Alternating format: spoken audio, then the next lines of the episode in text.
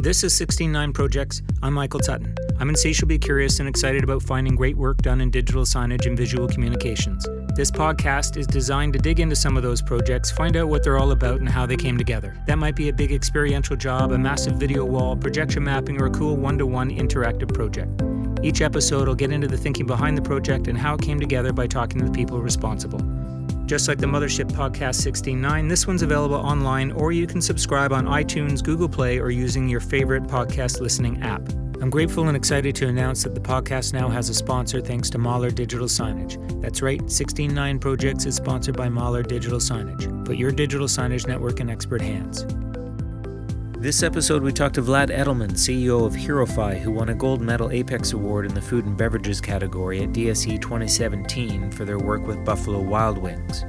Although Buffalo Wild Wings is the largest sports bar chain in the world, operating over 1,200 restaurants, they were facing some challenges relating to identity, uniqueness, and differentiating themselves in their communities.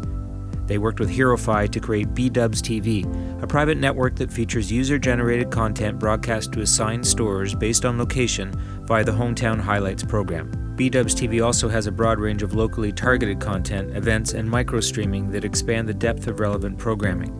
They combined all this content with some extra data, visualizations, original programming, and carefully curated licensed media.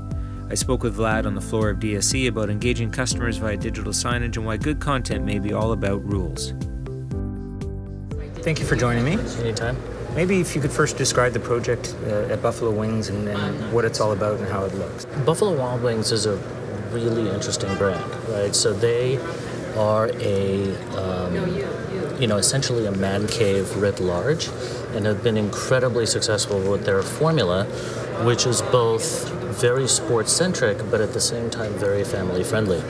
And they have been on a meteoric growth path in a time when restaurants have been really struggling. So they do, they definitely have something um, magical about their environments. But one of the things that they wanted to do is they came to us with a very specific first project, which then grew into a lot of other things. But their first project was how do we make every Buffalo Wild Wings in a chain that has 1,250 stores feel more local, right? So as they grew and as they become became bigger, um, they became a monolith, right? And they became, you know, a brand that is monolithically huge and um, started to lose some of that local connectivity. They didn't want to become, you know, another chain um, that, you know, just existed on a on a brand and not a format.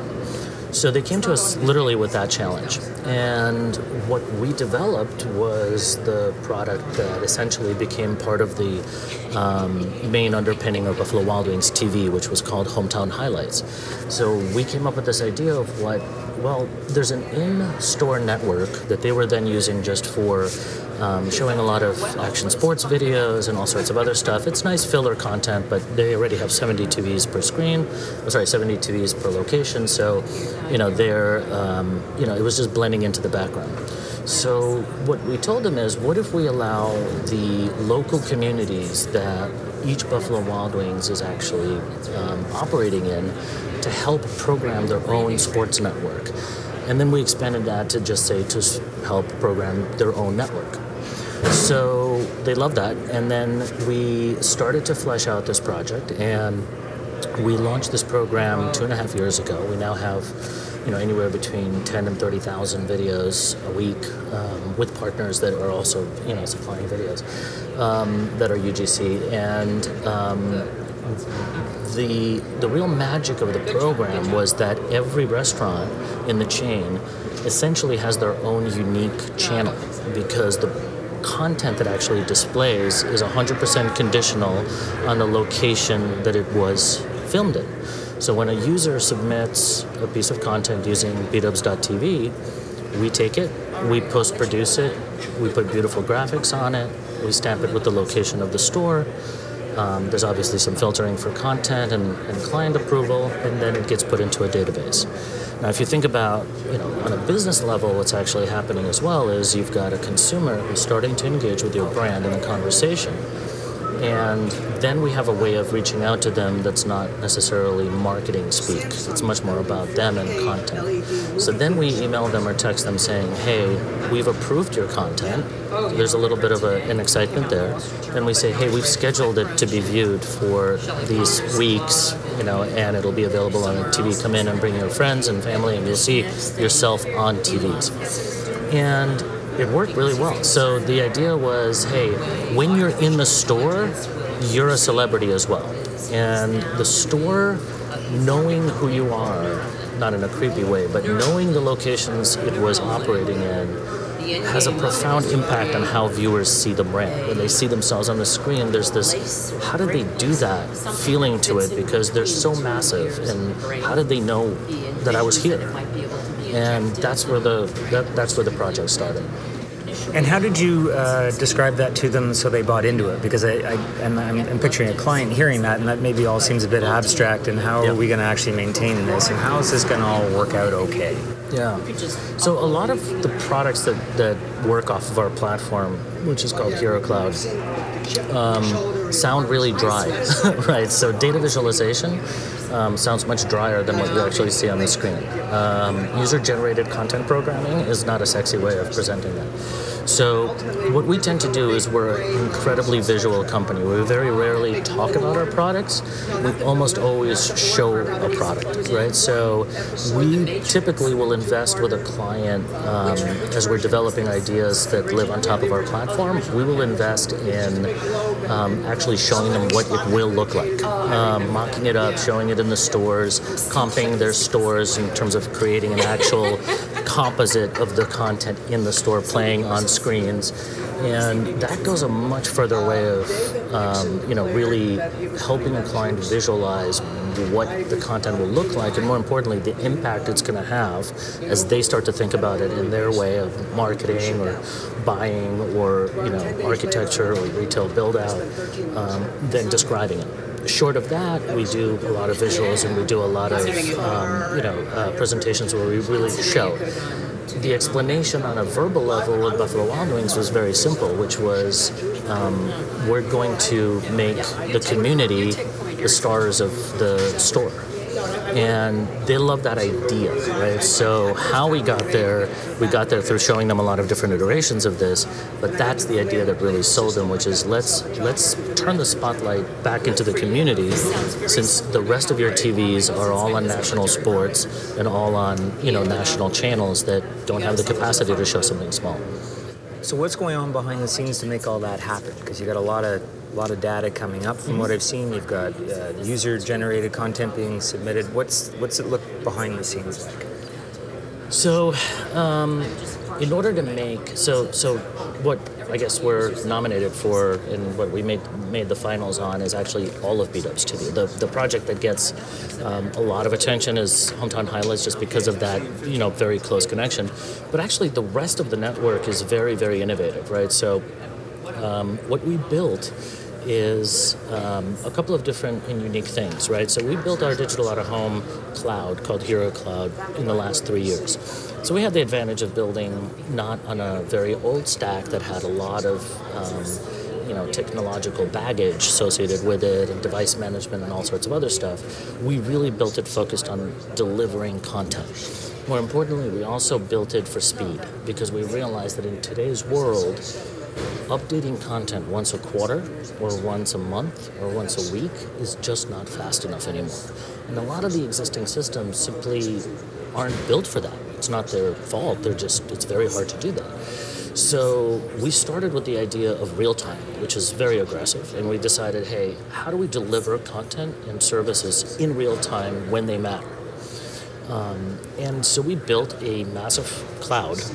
Everybody's got a cloud um, but all clouds are different, right? Amazon's cloud is amazing at e-commerce and securitization. Google's is amazing at search and natural language. Our cloud is amazing at rules. And what we built is essentially the largest rules engine in digital signage, so to speak.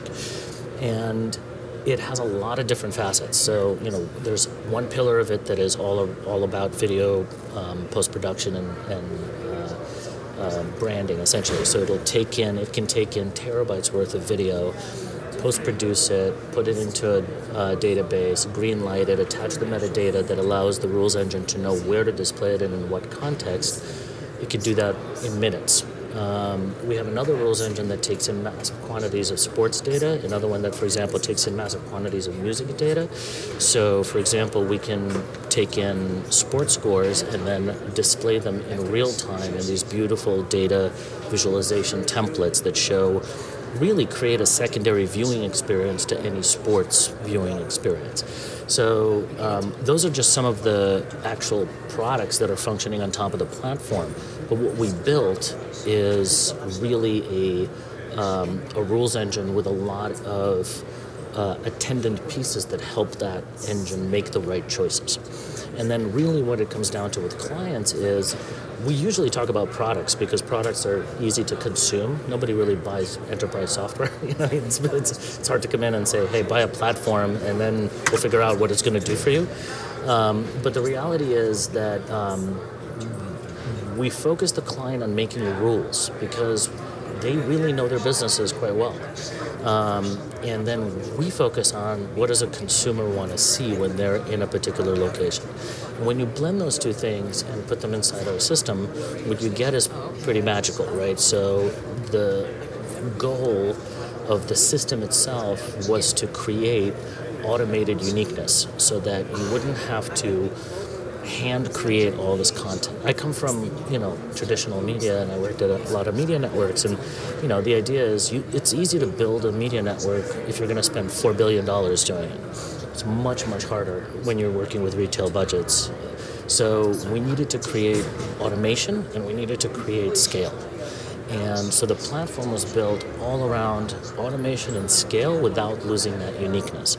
So that's why the rules and the rule engine administration is so important because it knows that this video is only relevant for this amount of time in this particular location and the messaging around it has been sent to the consumer. That consumer is expected to be in a particular store at least two weeks. Like so that's what's churning in the background multiplied by 10 different products that are all functioning at the same time. So for data visualizations, we have you know 25 different data visualizations that play during games. It knows that soccer is on at X percent time, and it needs to go out and get that, normalize that data, put it into the three templates that run during soccer, and then rotate those templates in a certain time. Same for football, same for baseball, etc.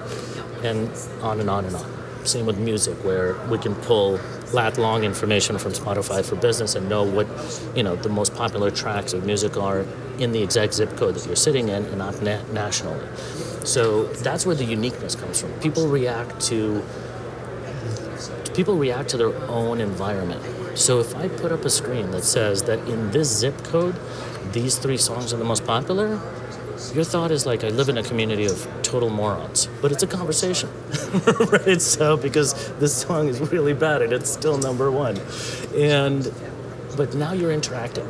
Now you're talking about something that's relevant to you, not to like Alaska or Hawaii or Maine because of the national, you know, distribution methodology of a lot of digital out of home we wanted to make it matter. So whether it's video, whether it's data, whether it's um, display, whether it's media, it has to make sense to the consumer. But explain to me how that matters. Like, it, it, how, what does it matter to an end viewer that they see the things that you've just described? How does how does that help make that connection? Sure. So the difference is if you walk into a particular store, let's even go outside of just restaurants for a minute, right? Um, if you walk into a particular store and what's playing on the screen is, um, you know, beautiful helicopter shots of the Sahara Desert, that isn't going to make you buy anything because it's just filler.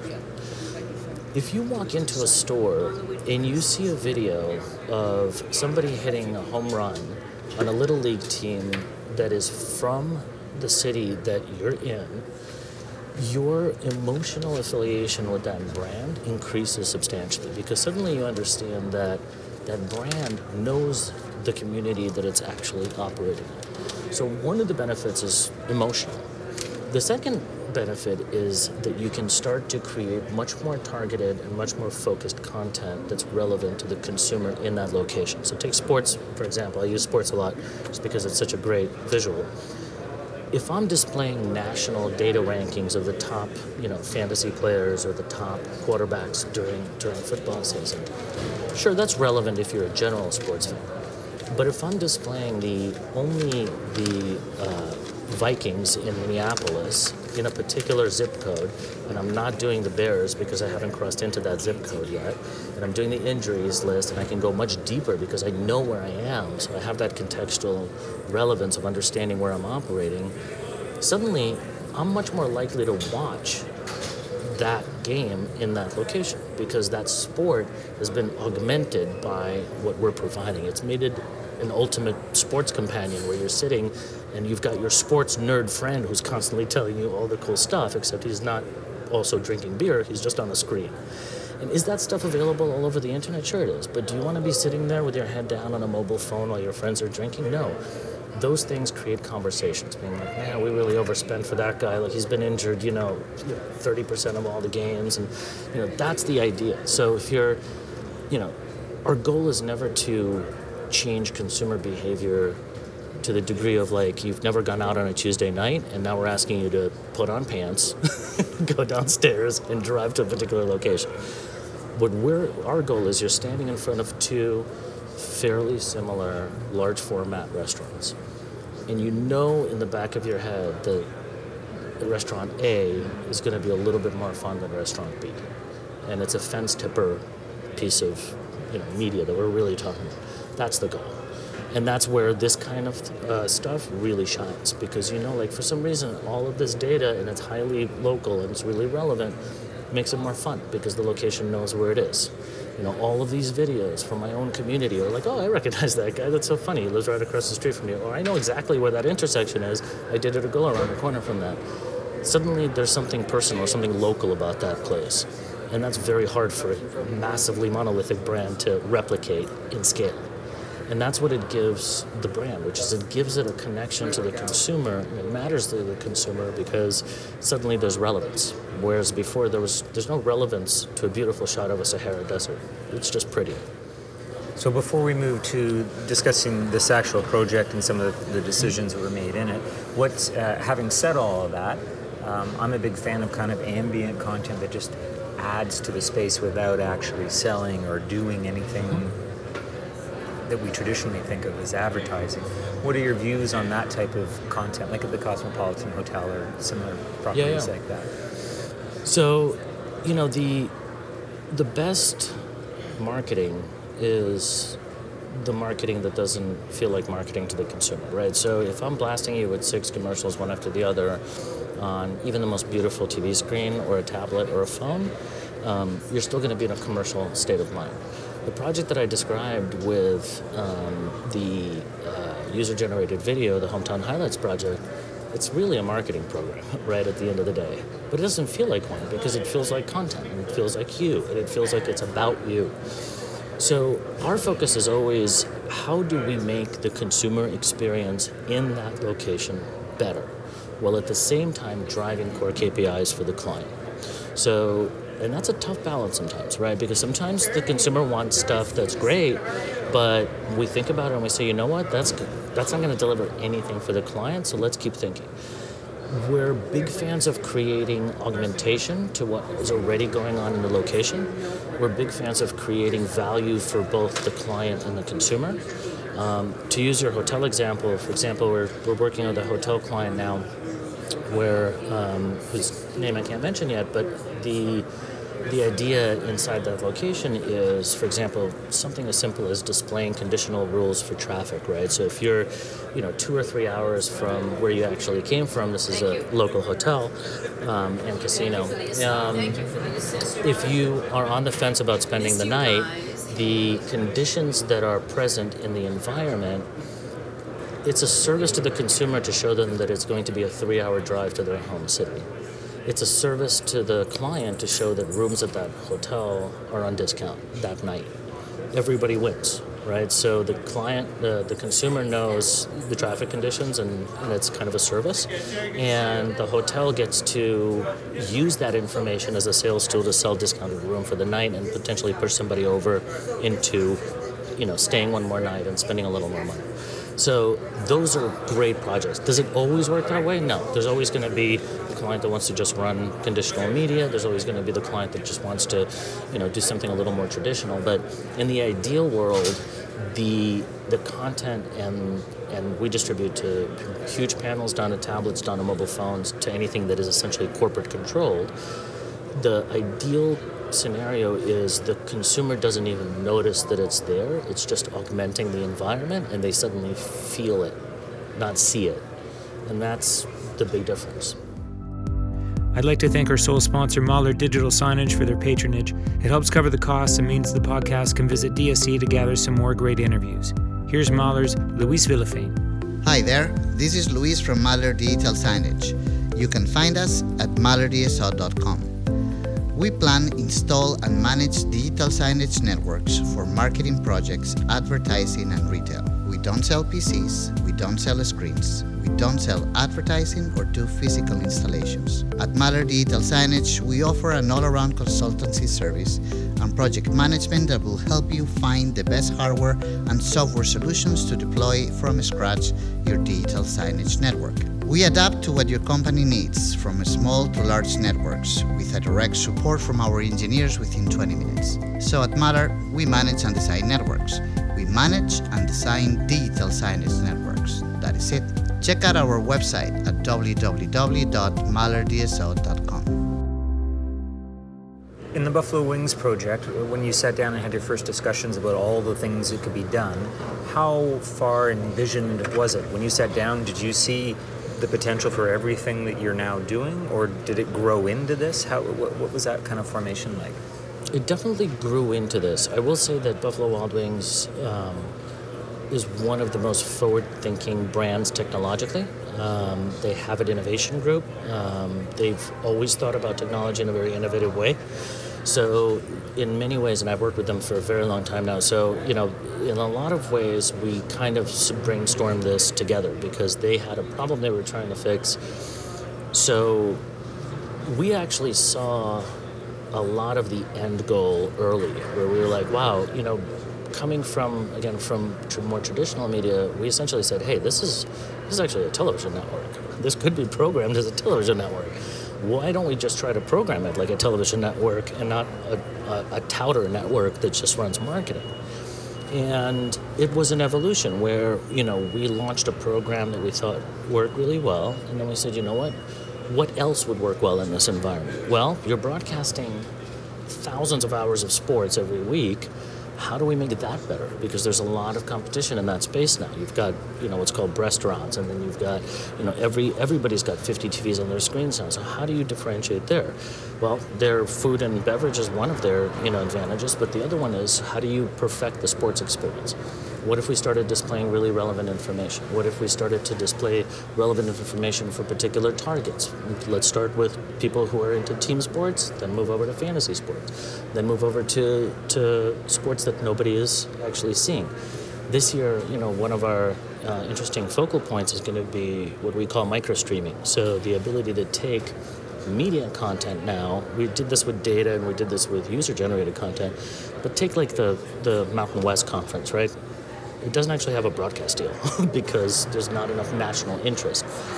But if I stream that content in, in beautiful quality to the 25 or 30 restaurants where the fans of that conference are likely to eat, financially, that is extremely viable for those restaurants. So, this idea of delivering the right content to the right place, now we're starting to move into much more interesting areas as well, which is the content is now evolving into being truly real time broadcasting. So, now you've got You've got content from the consumers themselves. You've got content that augments the national broadcasts. And now you've got your own broadcasts that are micro broadcasts just to the locations where they matter most. And now you've really got a consumer network. And that's that was the end vision. But I think we thought we saw the, those first two phases, but it's working through those first two phases that we started to think, well, why can't we stream video to uh, an exact location? Why can't we do the same thing we did with sports with beer and created for them Draft Board, which is a really innovative way to sell uh, beer? So it's been an iterative process, but um, some of the vision was there from the beginning from both ends, um, and some of it evolved from just seeing the product in the space. So the execution that I've seen looks excellent. Was there a period in those discussions where instead of the good execution that we see, there was this notion that you'd like squeeze the broadcast TV up and kind of put an L frame around it and, and compete with the broadcast on the same screen? Did you go through a, a period like that? We did. You know, unfortunately, a lot of the cable carriage contracts don't allow you to do that, right? So, you know, we looked at um, overlays, we looked at um, commercial replacement. We're actually still looking at commercial replacement, which is going to be really interesting um, because, you know, it's an interesting question if you pose it. You know, I think a lot of retailers are kind of used to doing things the way they've always done. So when you say, when you raise the question of why are you paying DirecTV X millions of dollars to broadcast competitors' commercials into your space. Um, shouldn't they really be paying you for that? Um, because you're delivering tens of millions of eyeballs per month.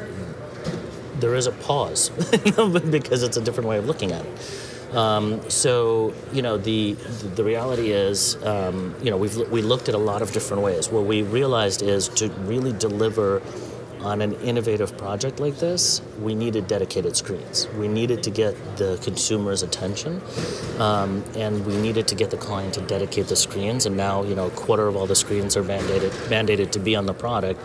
Later in the in the in the evolution of this product and in the evolution of the matrix and how they control their environments, you know, we could put it on any screen, you know, they or they frankly could put it on any screen they want. Um, but then that becomes more of a business decision of, hey, if we have a big event, like we're you know going to stream an e-gaming tournament and we're going to invite people to it, and we're going to create a real event out of it, then we might want to take over most of the environment because there's nothing else going on. So that was always you know kind of part of the part of the vision and the dedicated. Um, you know, really the, de- the de- dedicated screens were part and parcel of getting this on people's radars. The example that uh, we spoke about before we were recording of the, the young girls that were in the property, I mean, that, that example, which I'll ask you to, to tell the listeners about after I'm done speaking, but that, um, that example really only works when, you're, when, when they are on their own screen right beside other major broadcasts, right? Could you maybe Exactly. explain that back to me? Yeah, we've got a we've got a great video. We very rarely get videos of the reactions of consumers to stuff that they're seeing. But there was a mother who was so psyched about um, what she was seeing. So the video you're describing is, you know, there's two two little girls sitting in a booth uh, in B Dubs, and the camera pans to a, a, a jumbotron, one of their jumbotron screens, and those two girls are hula hooping um, on the screen. And surrounding that screen is ESPN and Fox and Turner and a bunch of national networks. And, and then the camera pans back, and the kids are just delighted and embarrassed and, and squeezing under the table. And that kind of emotional connection with the consumer in the first place is if you can buy it, it's very expensive, and for the most part, you can't. you know, it's, it's just impossible to buy that level of emotional connection. The reality, though, is that um, the the impact that that makes is that as far as those girls are concerned, it doesn't matter that they're not on the Disney network or they're not on ESPN or Turner. They're stars. Inside that store, they're stars. And my favorite other example that I told you about right before was, you know, another another actual colleague of mine um, at the client who uh, brought his kids to the restaurant. So we made sure that a lot of their videos were playing on the screens. They refused to leave the restaurant because they thought that too many people would ask them for their autographs. So you're creating a real conversation. You know, you're creating a real um, reflection of the community and the people in it in these screens, and that's why it's so powerful. If it's a squeeze back, if it's an L bar, I don't know if it's a Buffalo Wild Wings product or maybe it's a new ESPN product and they have so much stuff on their screens anyway, who knows what it is. So that dedicated signage and if you look at that network, we, we worked with Buffalo Wild Wings to really make sure that their branding was there. Everything is in their colors. Data visualizations are yellow and black and blocky. And one of the first things we said is we don't want any dancing robots, we don't need any swooshes, we don't want to look like Sports Center. We want to look like the Buffalo Wild Wings brand so people know what they're looking at and it doesn't blend into, you know, the panoply of everything else going. And that's really had a nice effect because then when you're looking, you know, oh, this is their in-house network. And oh, cool, I'm on it.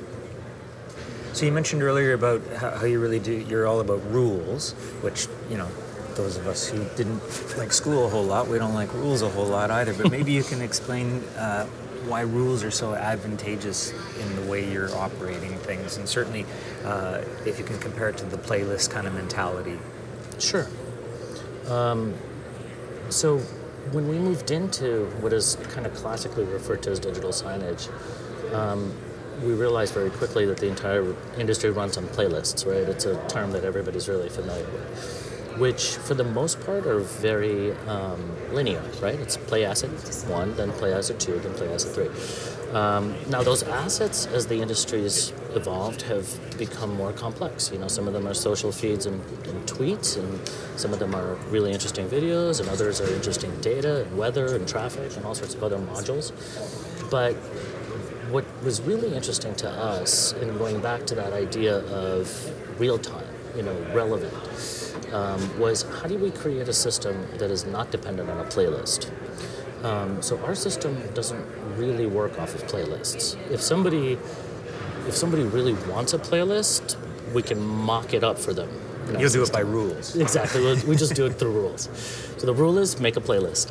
So when I say we're a rules engine, um, what and this is kind of a little bit abstract, but it actually works really well when you think about where the world is going in general, right? So what the consumer has been taught by digital media is that the services that they want and need are available when and where they need them. Think of Uber, Airbnb, the on demand society. So, what we decided to do is import best practices from digital product development and really turn digital out of home into digital retail consumer experience design. That's a mouthful, but that's really what we do. We don't really think of ourselves as digital out of home as much as we think of us as part of the basic design of a retail space because retailers can no longer think of themselves as just brick and mortar, as the term goes, or just as the physical space. They have to think of the what is the technology ecosystem that is actually going to envelop the consumer when they walk in and potentially drag out with them when they walk out. So to enable that, we had to build our system a completely different way. So what we did is, you know, if we wanted to support a product that puts a different, um, a different uh, type of video in a particular programming slot um, in thousands of different locations, if you do that manually, you're going to spend an enormous amount of money and you're still going to fail because you can't do it fast enough. It has to be automated. So, what we did is we essentially doubled down on this idea of rules. So, the rules are, um, you know, display this content in this context in this location. Now, that is simple in and of itself, but once you start building sets of rules, it becomes a little more complex and much more interesting, right? So, for example, I can develop a set of rules that say that if the weather is a certain, you know, um, condition, then display this entire different set of playlists. Not just soup, which is what everybody kind of goes to, but but a whole different playlist. You know, that, that is a completely different set of media. If my sales are not where they are supposed to be, you know, at lunch um, you know, the conditional rule could be to reprogram everything to push promotional material and to push different types of sales, or to actually trigger a sale or trigger a buy one get one. Um, and that level of integration with the amount of data sources we need to integrate with to enable that is the is the work that we've done for the last three years to enable a system that runs entirely on rule sets. And that's made all the difference in us being able to take a product, like in the case of um, Draftboard, which is a fairly complex product we rolled out for, for Buffalo Wild Wings. It's a secondary network that just sells beer. We stood up 700 locations in six weeks. That is very, very challenging if you do it the old way. What we did is we programmed in the rule set, which said, you know, take all the data out of this database we designed the templates, we sat down with the client, we decided how much of it is controlled by corporate, how much of it is controlled by the GM. None for now, but that's coming. And then we and then we rolled it out onto the existing architecture. And suddenly a new channel lit up in six weeks that was very advanced and perfectly um, in tune with the location where it was operating and it 100% accurate. And that's really hard to do without rules. Otherwise, you're, you're just chiseling your way through it. So where Does that answer your question? Because uh, the idea of rules yeah. is just so amorphous sometimes that it's hard to explain. But I think that's it's really con- the conditional rules of, of display that we're really discussing and Yep. service as well.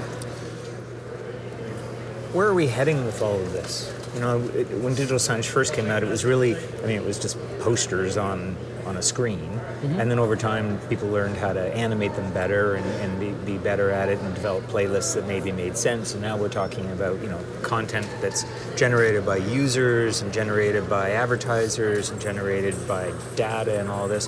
Where where's like where are we going to be in like three years with content at a point of sale or in a store or in a, at a bar?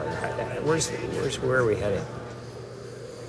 Boy, three years is a long time to predict in this space. Um, you know, where I think we're heading is probably, you know, welcome back, Mr. Yakamoto. You know, it's. Uh, I think that example is actually already come and gone. I think what um, what most people turn to when they think about digital signage and the impact of retail is always marketing, pure sales, right? So knowing more about the person so you could suggest the perfect thing. But the reality is that's not actually how sales work, right? Because it's not when you're walking into a store sometimes, you're not walking in to buy something very specific. You're walking in to browse, you're walking in to look at different types of types of things in the store, or you're walking in to have a nice meal. So where we're going is essentially the merging of what is the digital ecosystem with the retail ecosystem. And what I'm starting to see already, but what will take probably at least a couple of years to really break down, is the retail system lives behind a fortress, right? A fortress of, you know, systems that are proprietary, like POS systems, like inventory management systems, very, very complex. So when startups wanted to do some cool stuff with wait lists or mobile payment, all this stuff, they could get a little bit of scale, but at some point you always hit the brick wall of the, the system, you know, and you're not going to work outside of it those are starting to come down. So I think, you know, I'd love to give you a forecast of robots are going to run everything and we're going to eat, you know, Soylent Green. But the reality is you're going to see um, a much more moderated consolidation that won't be as noticeable as people think. Just like, you know, today the fact that we're talking about automated cars is not freaking people out. If we did five years ago, it would, because it's just gradually coming and because Uber made it normalized and all this other stuff. I think what you'll see is a completely different normalized retail experience. You'll see more showrooming, you'll see a lot more consolidation between your personal device and your personal behavioral patterns and what is actually in the store and how the store is programmed. That doesn't mean a one to one literal behavioral pattern match, meaning that because I bought detergent on Amazon yesterday, that today you're going to offer me sponges. It means that you know basically more or less who I am demographically, and you're showing me content that's making my my trip to the store better, right? So as I walk by a display, um, the content that's playing on the screens, the promotions that are running, um, are slightly more relevant to me. And the entire store will continuously morph with you as you continue your path through it, whether that's through screens, shelf talkers, your personal, um, you know, your personal devices, tablets, or whatever. The or just, you know, services um, that's what you're going to start to see. You're going to start to see retail fundamentally change into a more digital experience while still retaining the social aspect of physical retail. One last question. If you could talk to people who are creating content or building networks and, and kind of give them one message or shake them a little and tell them not to do something or, or you know, a word of advice, what would it be? Um, wow, there's so many things. um, you know, stop playing hour-long loops of video that nobody cares about. I guess is one, but I think um, stop putting in hardware before you've thought of the consumer experience. So if I could shake everybody um, and tell them one thing is think of the consumer first. I, because I'm in the industry, every time I walk through an airport terminal, hotel lobby, everywhere, when you start paying attention, you see a lot of screens, you see a lot of touch points, you see a lot of tablets and interactive componentry. You also see a staggering amount of broken stuff, broken experiences, things not working, blue screens of death, error messages on, on screens, um, huge poster boards in retail stores that say loop not found or are on an error message. the fact that that's not horrifying to store management is terrifying, right? Because that is a terrible brand experience. If I went to a website today, if I went to you know a, a subset of an Amazon website and it was a 404 not found, there would be fire bells ringing all over Amazon and people running around and engineers getting fired. But there could be a 122 inch Jumbotron hanging in a retail store that sells clothing. I literally saw this last week with a giant blank message on it saying error, you know, no content source. So the problem is not that the technology, the technology actually works extremely well. You know, there's a lot of fantastic players in this field. The problem is they didn't start with the consumer. So they ran out of content. You know, they didn't think it through. So my message is think it through. What is the consumer, what is the perfect consumer additive in this equation with the hardware that you're thinking of putting in? What'll make their experience better? And then don't stop there.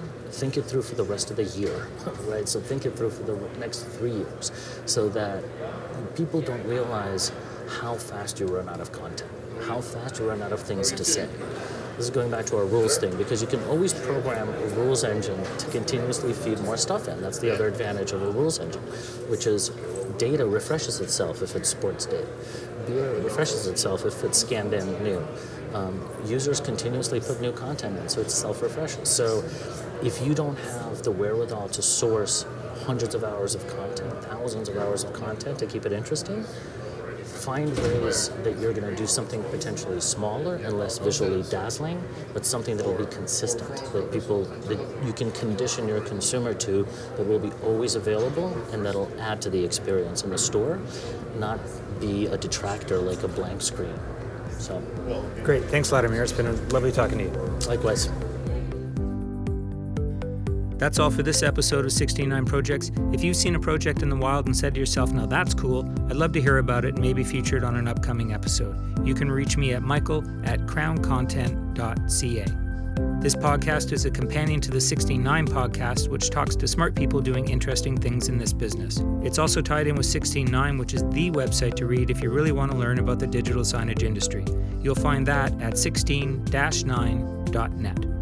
This podcast is produced by me in Toronto and is a product of Vertical Media Consulting Group, the massive media empire my buddy Dave Haynes runs out of his house down the highway in Burlington, Ontario. This podcast is sponsored by Mahler Digital Signage. Check them at mahlerdso.com. Thanks for listening. I'm Michael Tutton.